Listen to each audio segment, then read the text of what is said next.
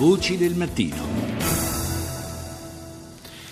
Buongiorno di nuovo da Paolo Salerno per questa seconda parte di Voci del Mattino. Parliamo di una eh, vicenda, di una querelle che si è rianimata improvvisamente, quella tra Spagna e Regno Unito, a proposito di Gibilterra e del futuro eh, di questa eh, rocca che fa parte del Regno Unito, ma geograficamente è indiscutibilmente eh, parte della eh, penisola iberica. una eh, polemica che si è riaccesa all'ombra eh, del Brexit e proprio eh, per merito, tra virgolette, della Brexit. Ne parliamo con la collega di Limes, Cecilia Tosi. Buongiorno.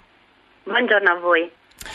Dunque, eh, improvvisamente eh, si è, si è riaccesa questo, questo, confronto tra Londra e Madrid, eh, con eh, il ricorso, fra l'altro, eh, da parte del governo inglese a eh, espressioni che davvero fanno un po' sensazione all'interno della nostra Europa. Insomma, c'è qualcuno che eh, ha eh, rievocato le Falkland persino, la, la possibilità di difendere fino eh, alle estreme misure, agli estremi provvedimenti l'appartenenza al Regno Unito di Gibilterra.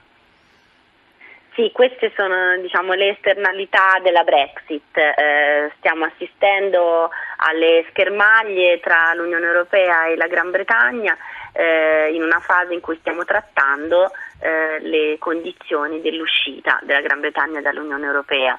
Questa crisi diciamo, di Gibilterra è arrivata infatti proprio all'indomani della pubblicazione del documento da parte di Donald Tusk, il, Presidente del Consiglio europeo, dei 27 punti che dovrebbero seguire eh, Gran Bretagna e Unione Europea per arrivare ad una eh, separazione di comune accordo e in uno di questi punti eh, viene scritto che eh, lo status di Gibilterra deve essere trattato direttamente tra Spagna e Regno Unito. Finora tutte le, le, tematiche che riguardassero il territorio anche d'oltremare di Gran Bretagna eh, venivano discusse all'interno dell'Unione Europea perché la Gran Bretagna ne faceva parte, adesso chiaramente eh, Bruxelles mh, mm, sottolinea che non ci sarà più questo, questo vantaggio per la Gran Bretagna, che dovrà qualsiasi situazione si presenterà, dovrà trattarla direttamente bilateralmente con gli altri paesi dell'Unione Europea. Avrà, insomma, Theresa May deve cominciare a capire quali sono gli svantaggi, quali sono mm. le conseguenze di questa scelta. Eh, fra l'altro il governo spagnolo ha un po' punzecchiato, possiamo dire, mm. quello, quello, britannico eh, anche lasciandosi andare a considerazioni su un possibile futuro approdo della Scozia eh, nell'Unione Europea. E Madrid in passato, eh, proprio perché eh, vedeva di, di, di,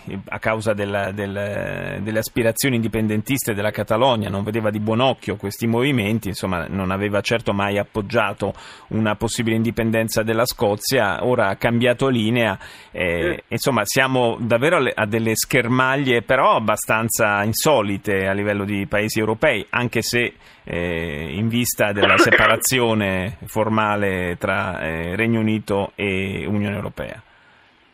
Sì, sì, in effetti la Spagna si è sempre eh, premurata di non esprimersi in modo netto sul, um, sulle velleità indipendentiste di, di, di, di, paesi come la Scozia o, ehm, o altre parti diciamo, di nazioni come, che possono somigliare in qualche modo alla Catalogna o alle altre parti del suo paese che rivendicano l'indipendenza, però in questo momento il ministro degli esteri, appunto in questa schermaglia, ehm, invece ha dichiarato che se la Scozia eh, diventasse indipendente non incontrerebbe automaticamente il veto spagnolo.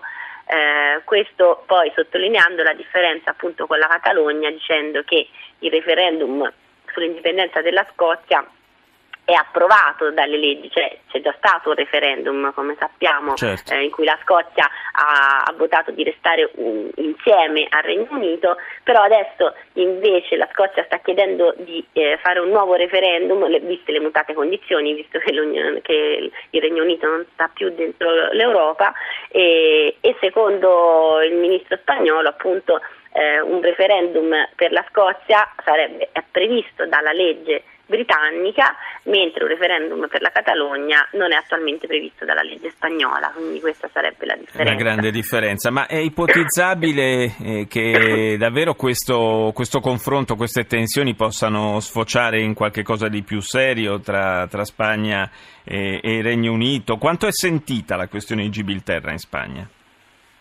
Beh, in realtà anche i giornali locali, sia spagnoli che britannici, stanno prendendo un po' in giro i loro eh, primi ministri e i loro ministri perché sono toni che secondo loro non si confanno assolutamente al periodo storico no? né ai tipi di schermaglie che c'erano con l'Argentina quando c'è stata la guerra delle Falkland. Eh, si tratta più eh, appunto di mm, un modo per cominciare una trattativa per cui eh, anche lo, gli stessi giornali inglesi, ad esempio, eh, per fare anche un po' una battuta, dicono eh, come, come, la mettiamo se scappia una guerra con tutti i potenziali ostaggi eh, che avrebbe la Spagna, visto che ci sono tantissimi espatriati inglesi che passano la loro pensione nelle coste meridionali spagnole, cioè potrebbero essere presi in ostaggio no, dal infatti, governo infatti, spagnolo. Infatti fa veramente fa, fa scalpore sentire certe dichiarazioni proprio perché insomma nella nostra Europa non siamo più abituati a questi, a questi toni. Io ringrazio Cecilia Tosi di Limes, grazie per essere stata con noi. Grazie a voi. Buona giornata.